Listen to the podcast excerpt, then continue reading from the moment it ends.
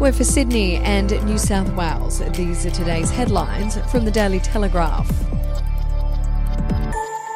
Pressure is mounting on the government to identify and dismiss the remaining individuals involved in a bizarre sex scandal in which male parliamentary staffers committed lewd acts on the desks of female MPs and around Parliament House in Canberra and brought sex workers into the building.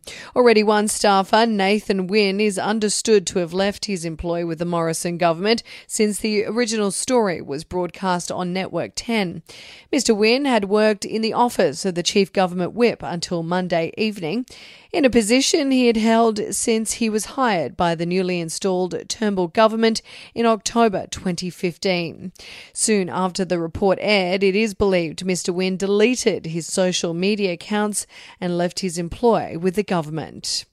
If you'd like to read more on that story today, you can take out a subscription to the Daily Telegraph at dailytelegraph.com.au or download the app at your app store. The West is forging ahead at great pace with infrastructure projects abounding, but there is plenty more to do to ensure the future dynamism and success of the vast region. That's according to local leaders. Transport links are crucial for moving people between work, home, and play, but with such a young, diverse population, business and community figures are also calling for cultural and social resources to bind and grow the region. The powerhouse's move to Parramatta is a great start, but should be just the beginning of a cultural migration west. Here are seven projects that Western Sydney needs a Grand Slam bid, Indigenous Insights, new media headquarters, future suburbs, better links, a centre for infectious disease research at Liverpool, and free preschool. And we'll be back after this.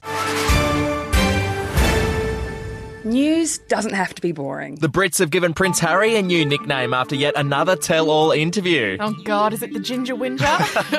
Let the team at news.com.au get you up to speed each day with their podcast, From the Newsroom. a couple were busted joining the Mile High Club. Well, I guess they can't fly Virgin anymore. Politics, sport, red carpets, royals. Get all the goss in just a few minutes. Follow From the Newsroom wherever you get your podcast from. Well, the rain may have stopped and the sun finally returned, but the mission to get desperately needed food and medicine to tiny flood smashed communities stranded in New South Wales's treacherous downpours will continue for at least another week. Wiseman's Ferry was a hive of activity yesterday as the small riverside town northwest of Sydney played host to the massive effort to get crucial supplies to hundreds of families stranded by floodwaters in the winding valleys and hills surrounding it.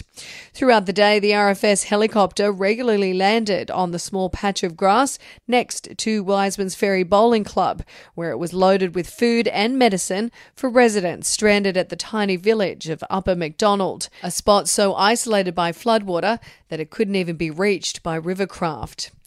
And Sydney Swans coach John Longmire has warned the AFL of a looming crisis for the code in New South Wales, saying a reduction of grassroots staff, coupled with the aggression of rugby league boss Peter V'landys, is a major threat to the AFL in this state.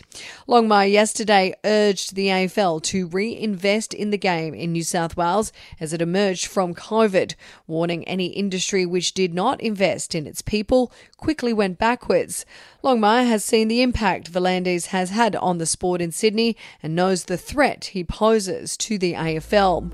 That is your headlines for the Daily Telegraph. For updates and breaking news throughout the day, take out a subscription at dailytelegraph.com.au. We'll have another update for you tomorrow.